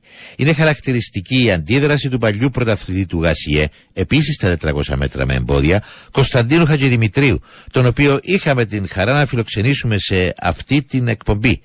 Να ακούσουμε τι μας είπε για τον κύριο Δράκο όταν του θυμήσαμε τον ανταγωνισμό του με έναν επίσης σπουδαίο συναθλητή του, τον Γιάνκο Ταλιάνο. Ο Γιάνκος Ραγιάνος ήταν ένα πολύ καλό παιδί και πάντα κάναμε παρέα. και στη- όταν είχε αγώνες στη- από τε- για σωματιακούς στη Λευκοσία έρχεται πρώτος ο Γιάνκος, όταν είχε στο Ιναμόχος τον έχουμε εγώ. Και έβαλα στοίχημα ο Αντώνης Ε, έπαιζε, Παπαδόπουλος. έπαιζε ρόλο η έδρα, θέλεις να πεις; Συγγνώμη. Έπαιζε ρόλο η έδρα, το ότι αγωνιζόσου στην έδρα σου. Όχι, Έπαιρνες τα πάντα. πάνω σου; Ε, δεν είχα, δεν είχα έδρα, διότι πάντα έχουμε πρώτος. Όπου, και- όπου και αν έτρεχα, ε, έχουμε πρώτος. Ε, Θυμούμαι... Εκέρδισε όμως το 70 ο, Δεν ο είναι Γιάνκος σωστά. ο Δαλιάνος; Ήμουν, στρατό, ήμουν στο στρατό, ήμουν το 70, δεν, που με, δεν με κέρδισε, ναι, δεν έπαιξα Εκέρδισε, εγώ. εκέρδισε τον στο Γκερίνια, στους Παγκύπριους. Την Γερίνια με κέρδισα σίγουρα. Και στο Γαστιπίτο με κέρδισα. Τούτα, όλα τούτα τα στοιχεία είπες μου στις ε, συνομιλίες που είχαμε έτσι για να συντονίσουμε Ναι, για την ναι. εκπομπή. Ότι όλα τούτα τα στοιχεία γράφει τα ο κύριος Αντώνης Δράκος. Είπες μου το 50 φορές, ο κύριος Αντώνης Δράκος. Ποια, ήταν, Μπράβο. ποια ήταν η σχέση σου με τον κύριο Αντώνη Δράκο; Ο Αντώνης Δράκος ήταν πολύ καλή. Μας, ε, όταν πηγαίναμε στο desk υπήρχε μια κοπέλα η κυρία Λίτσα Ιακωβίδου. Ναι. Ήταν ε, πολύ καλή δηλαδή, κοπέλα, δηλαδή ήταν η γραμματεία του Αντώνη του Παπαδόπουλου. Του Αντώνη του Δράκου. Και όχι, του, πρώτα ήταν του ε, Παπαδόπουλου. Ναι, ναι, ναι, ναι, ναι, ναι, ναι, ναι, ναι. Και μετά ήταν του Αντώνη μας του Δράκου. Του, ό,τι θέλεις ρώτα το και τον αθλητισμό του στη, για έξερε Μας έξερε απόξω και δεκατοτά τα ρεκόρ μας και τις ημερομηνίες μας. Όλα τα κρατούσε και όλα τα ήξερε ο κύριος Αντώνης Δράκος, είπε ο Τίνο Χατζηδημητρίου, και ρεκόρ και ημερομηνίες. Έξερε μας πόξο για να κατωτά. Και όλα εκείνα τα έβαλε στη σειρά ο κύριος Δράκος και μας έδωσε το βιβλίο «Ο Στίβος της Κύπρου, η εξέλιξη των Παγκύπριων ρεκόρ ανδρών και γυναικών 1896-2022». Πώς όμως ο κύριος Δράκος συνδέθηκε με τον Στίβο, πότε και πώς άρχισε να κρατά τα στατιστικά του σε μια εποχή όπου υπήρχε μόνο το χαρτί και το μολύβι, αλλά και για πολλά άλλα που αφορούν στην ιστορία του αθλητισμού μας, άγνωστα για τους πολλούς. Θα ακούσουμε τον ίδιο τον κύριο Δράκο να τα εξιστορεί στην εκπομπή μας αθλητισμός και πολιτισμός σε ανύποπτο χρόνο. Και νιώθουμε υπέροχα πραγματικά γιατί το αρχείο αυτής της εκπομπής κρατεί και σέβεται την ιστορία και τους ανθρώπους που την γράφουν. Ε, είχα επιστρέψει από το εξωτερικό, από τις σπουδές μου και ε, ασχολήθηκα με την Τεχνική Επιτροπή της ε, ΤΕΣΚ τότε ε, και ακολούθησα μια πορεία. Πριν από την ε, ενασχόλησή σας όμως με τα διοικητικά ασχοληθήκατε με τα στατιστικά.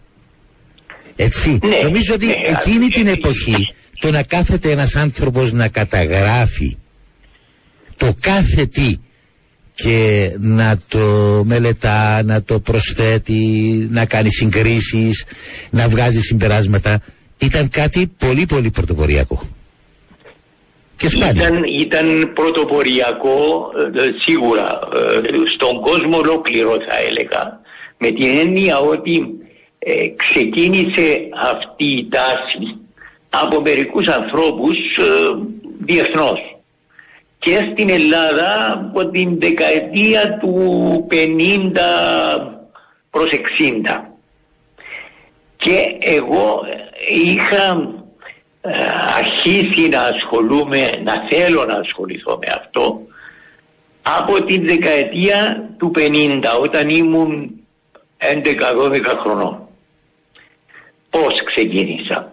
Ε, τότε η περίοδος του απελευθερωτικού αγώνα στην Κύπρο δεν επιτρέπεται να έρθουν ελληνικές εφημερίδες ούτε και να ακουστεί το Εθνικό Ίδρυμα Ραδιοφωνίας. Είχε παράσιτα.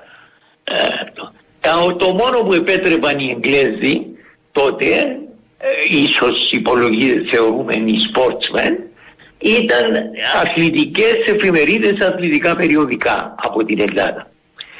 Τότε κυκλοφορούσε το περιοδικό, άρχισε να κυκλοφορεί το 56-57, το περιοδικό «Τα Σπορ». Έχω τον τόμο 59-60. 59, ε, ε, ο πρώτος τόμος ξεκίνησε το 56. Άρα είμαι, είμαι, είμαι πλούσιος που έχω αυτόν τον τόμο. Βέβαια, βέβαια. Ε, γιατί δεν πήγε και πολλά χρόνια. Ήταν ένα περιοδικό εκπληκτικό.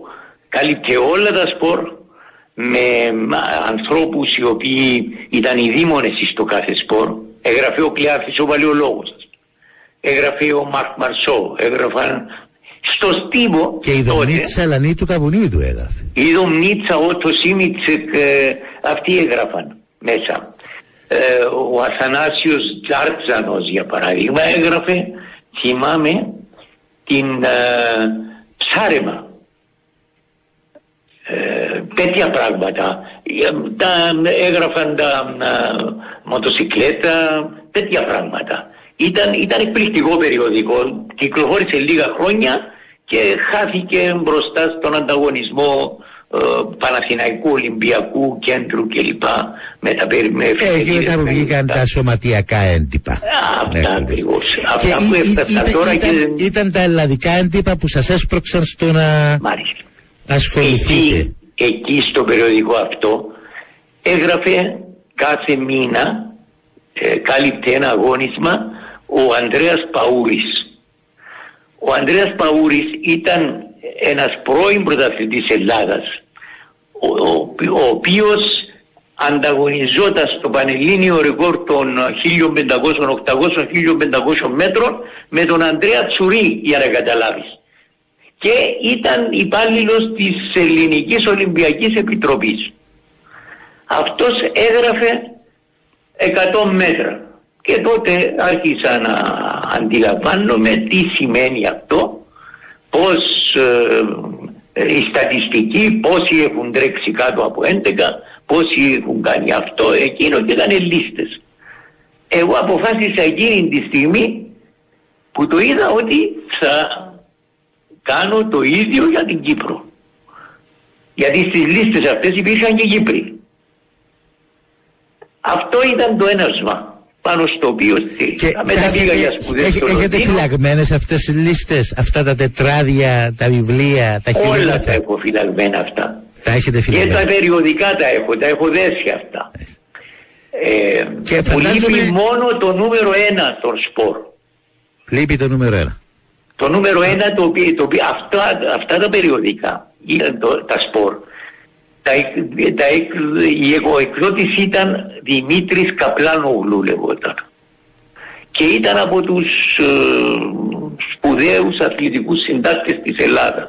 Πριν τον Λινάρδο, πριν αυτό. Πριν το να είμαι στον Λινάρδο που αποχαιρετήσαμε πρόσφατα. Μάλιστα, μάλιστα. Ε, αυτά, τα, αυτά τα στοιχεία όμως σας βοήθησαν πολύ και στη συνέχεια βοήθησαν και την η, ίδια την ΤΕΣΚ γιατί τότε δεν είχαμε την ΚΟΕΑΣ ήταν η ΤΕΣΚ η τοπική επιτροπή ΣΕΓΑΣ Κύπρου. Δώστε Αυτό μας και αυτό το ακριβώς. πλέγμα. Αυτό ακριβώς ήταν το έναυσμα. Ε, ασφαλώς ε, ε, μετά είχα, ε, είχα μπει ο ίδιος στον αθλητισμό, ήμουν αθλητής, ήμουν ποδοσφαιριστής, ε, ε, είμαστε πολλοί αθλητές, τότε κάναμε όλα. Ε, και όταν λέω όλα, βασικά τέσσερα σπορ, ε, στην Κύπρο είχες ε, στίβο, ε, ποδόσφαιρο, βόλεϊ και μπάσκετ. Δεν υπήρχε τίποτα. και ή- ή- ήταν και το πινκ πονγκ ήταν η αντισφαίριση τότε Ε, ένα, δεν- ένα από δεν τα υ- α- αθλήματα που α, Υπήρχε η αντισφαίριση το τέννις, το οποίο ήταν εγγλέζικο βασικά. Υπήρχαν τρία-τέσσερα σπορ, τα οποία ήταν μακριά από εμάς. Ήταν τα αγγλικά σπορ. Μάλιστα. Το τέννις, το, ε, το χόκι, το, ε, τα αγγλικά, το κρίκετ κλπ. Και ο, Ήταν ο, στις ο, όλες οι αγγλικές σχολές. εκδηλώσεις στίβου που έγινονταν τότε, 25 του Μάρτη, 1η του Απριλή, ήταν εκδηλώσεις που διοργάνωνε η ΤΕΣΚ. η ΤΕΣΚ, αλλά ο ΣΕΓΑΣ, η ΤΕΣΚ ήταν η τοπική επιτροπή ΣΕΓΑΣ Κύπρου. Ναι. Ο ΣΕΓΑΣ, ο Σύνδεσμος Ελληνικών Γυμναστικών Αθλητικών Συλλόγων, ε, που ιδρύθηκε το 1897, ε, είχε, ιδρύθηκε πριν υπάρχουν τα σύνορα της σημερινής Ελλάδας. Τα σύνορα της Ελλάδας είναι τη Λάρισα. Οι περισσότεροι σύλλογοι που τον ίδρυσαν ήταν εκτός ελληνικής επικράτειας. Σκεφτείτε ότι τότε η Θεσσαλονίκη δεν ήταν Ενταγμένης. επικράτεια. Ακριβώς. Ο Βόλος που ήταν από τα πρώτα σωματεία ε, τους Σέγας η περιοχή της Καβάλας, η Κωνσταντινούπολη, η Σμύρνη, η Αλεξάνδρεια, η Κύπρος, η Ρόδος, η Κρήτη. Αυτά τα ξεχνάμε.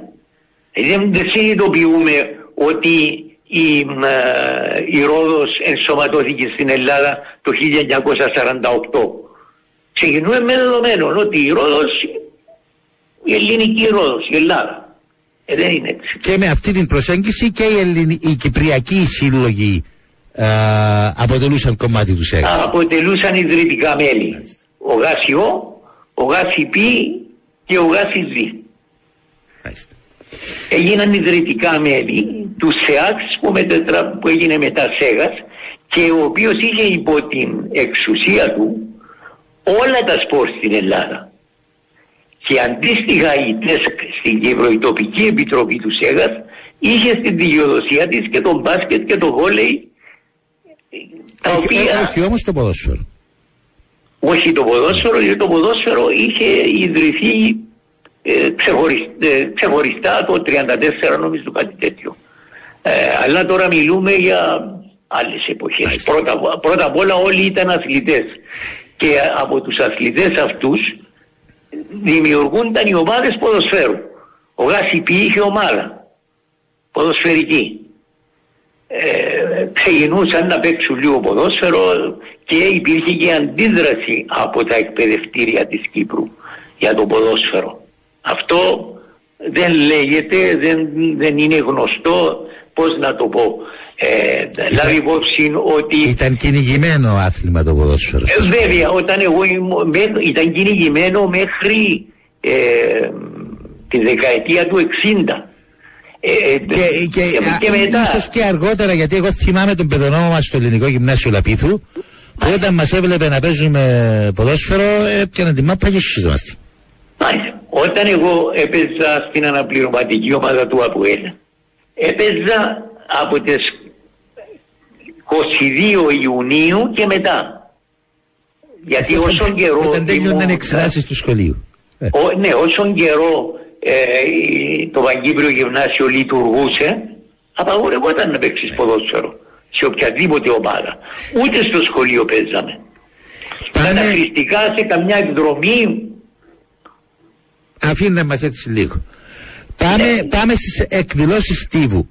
Η, η 1η Απρίλη και η 20η Μαρτίου, ποιες μεγάλες εκδηλώσεις σας θυμίζουν κύριε Δράκο; ήταν οι επαρχιακοί αγώνες. 25 του Μάρτη κάναμε την παρέλαση και ξέραμε ότι το απόγευμα θα πάμε στους επαρχιακούς αγώνες. Να αγωνιστούμε ή να παρακολουθήσουμε. Ε, ήταν μεγάλη η συγκέντρωση σε εθνική ορτή. Και ε, ε, ακριβώς για να υπάρχει ανταγωνισμός, οι σύλλογοι, οι επαρχιακοί σύλλογοι χωρίζονταν σε τοπικές ομάδες.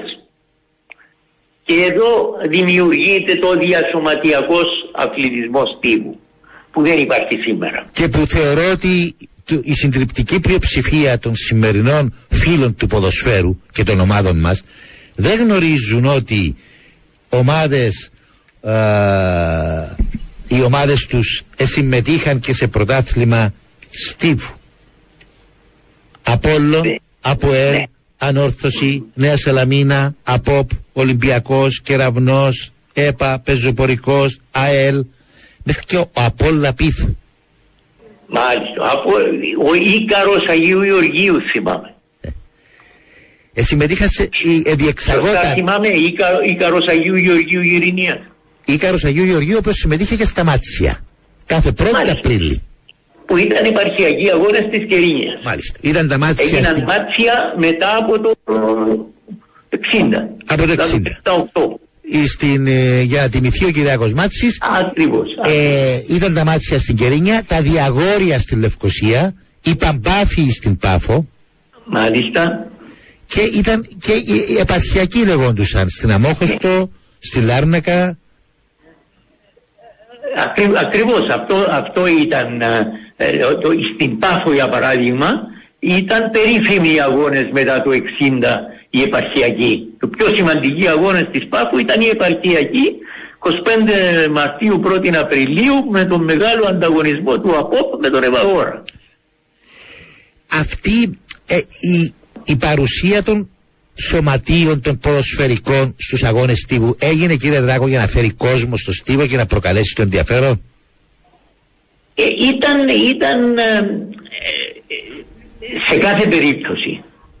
Ε, όλοι αυτοί οι, οι αθλητές έπρεπε να, να δημιουργηθούν ομάδες, να, υπά, να υπήρχε η ομαδική βαθμολογία που ήταν πολύ σημαντική ε, γιατί ήταν αθλοθετημένοι από, α, από αρχιεπισκοπίτες, Μητροπόλεις, ε, αυτά, οι αγώνες αυτοί και ο ανταγωνισμός γινόταν ε, με το να χωριστούν οι αθλητές του συλλόγου, παρέμεναν οι αθλητές σαν Στους συλλόγους τους. συλλόγου. Και Ας πούμε, χωρίζονται ο, ο, ο οι Κώστας ο αθλητές. Παπακώστας ήταν στον ο, Γάσιο, ήταν και στον Απόλλωνα Λεμεσού. Μάλιστα. Ο Τσάκυρος ήταν στο Γάσιε, ήταν και στην ανόρθωση αμοχώς του. Ναι, υπήρχε μια παράδοση για τις ομάδες. Γιατί αυτές οι οποίες δεν ήταν στα δημοτικά όρια της ε, επαρχίας ή της πόλης συμμετείχαν, είχαν παράδοση πολύ μεγάλη με το, Με το στίβο. ε, με το στίβο, με τους παραγροτικούς. Ναι. Δηλαδή ο κεραυνός, η Ένωση Νέων Αγίου Δομετίου, ο Αχιλέας Καϊμακλείου, αυτοί σαν σύλλογοι προϋπήρχαν ε, οργανωμένοι γιατί συμμετείχαν στους ε, παραγροτικούς αγώνες, στους Και, παγκύπριους και αργότερα παραγροτικούς. εμφανίστηκαν σαν ποδοσφαιρικές ομάδες όταν επετράπη η είσοδος τους στην Κυπριακή Ομοσπονδία Ποδοσφαίρου. Ακριβώς, ακριβώς. Ένα, Ε, ένα, και- άλλο, ένα άλλο θέμα το οποίο α, α, χρήζει έτσι να α, τονίσουμε είναι το ότι μεγάλοι ποδοσφαιριστές της εποχής ήταν και μεγάλοι αθλητές στίβου. Όπως παραδείγματος χάρη ο Ανδρέας ο Στυλιανού, ο Παναγιώτης ο Πκερής, ο Άντρος ο Χριστοδούλου στην Τάφο, ο εμβληματικός αρχηγός του ΑΠΟΠ, ο οποίος ήταν πρωταθλητής στα 400 μέτρα με εμπόδια. Ε, αυτό είναι, ε, σήμερα δεν το συναντάς, δεν υπάρχει περίπτωση να το συναντήσουμε σήμερα. Ε, ε, ε, ε, ένα χαρακτηριστικό παράδειγμα είναι οι δύο ε, χαφ του Αμπουέλ οι οποίοι έπαιξαν και στην Εθνική Κύπρου μεικτή Κύπρου όπως ήταν τότε πολύ, πολύ σύντομα μετά που παρουσιάστηκαν στην ομάδα ήταν ο άντρος ο Αντωνιάδης ε, και ο Παντελής ο Κωνσταντινίδης ο Παντέλας Ο Παντέλας. ο μεν άντρος Αντωνιάδης είχε κερδίσει το επικοντό στους Παγκυπρίους αγώνες της Κερίνιας το 58. Ο Παντελής ο Κωνσταντινίδης βγήκε από τα κρατητήρια το 59 και πήγε πίσω στο Παγκύπριο Γυμνάσιο να τελειώσει το, ε, το γυμνάσιο. Και ήταν ο καλύτερος βολεϊπολίστας που, ε, που θυμάμαι τότε. Τελειώνουν αυτοί το α, Παγκύπριο Γυμνάσιο 61, 60, 60 είναι κάπου εκεί. Και το επόμενο πράγμα που είναι παρουσιάζεται, ε, παρουσιάζεται ο Λατζαρίδης τότε, ο Ανδρέας ο Λατζαρίδης, ο το τότε Λατζαρίδης. προπονητής του ΑΠΟΕΛ, που ήταν και καθηγητής στη σχολής Σαμουήλ. Ε, επειδή αυτοί ήταν στο Παγκύπριο Γυμνάσιο δεν μπορούσαν να παίζουν Ποδόσφαιρο. ε, ποδόσφαιρο. Έπαιζαν μπάσκετ και στίβο. Ε, ο άντρος ο Αντωνιάδης ήταν και πρωταθλητής στα 110 εμπόρια. Ε, και ήταν ε, μαθητής του ΑΒΟΕ στους διασωματιακούς. Έρχεται ο Λαζαρίδης και κάνει την ανανέωση στο ΑΒΟΕ και κατεβαίνει στο πρώτο παιχνίδι με τον άντρο τον Αντωνιάδη δεξί χαφ και τον Παντέλα τον Κωνσταντινίδη αριστερό χαφ. Τους οποίους ο κόσμος δεν τους ήξερε οι ποδοσφαιριστές.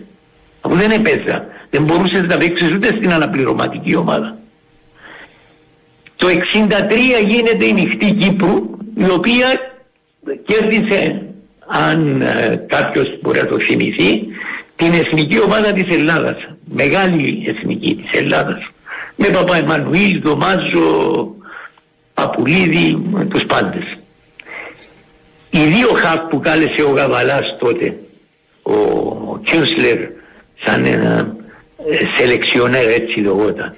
Ε, ε, έκανε την επιλογή και προπονητής της ομάδας ήταν ο Αργύρης ο Γαβαλάς.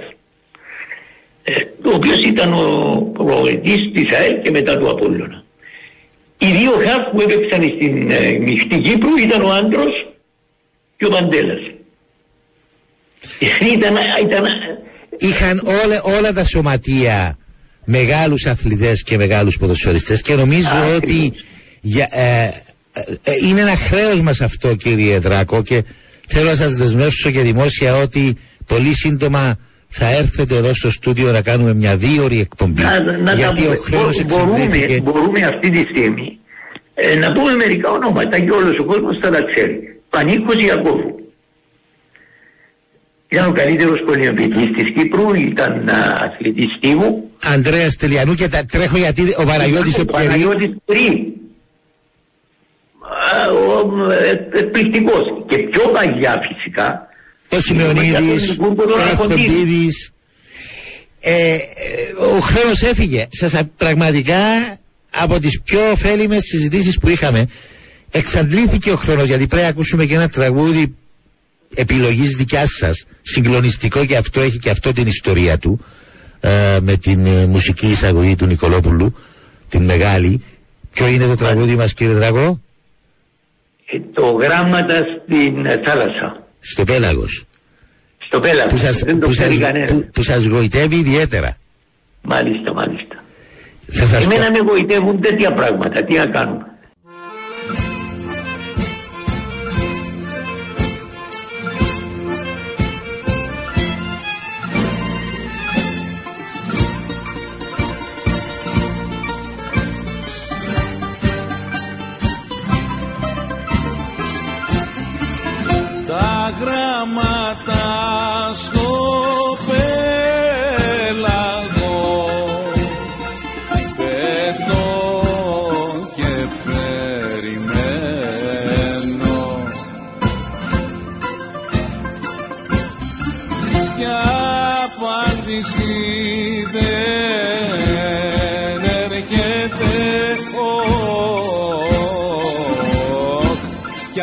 απάντηση δεν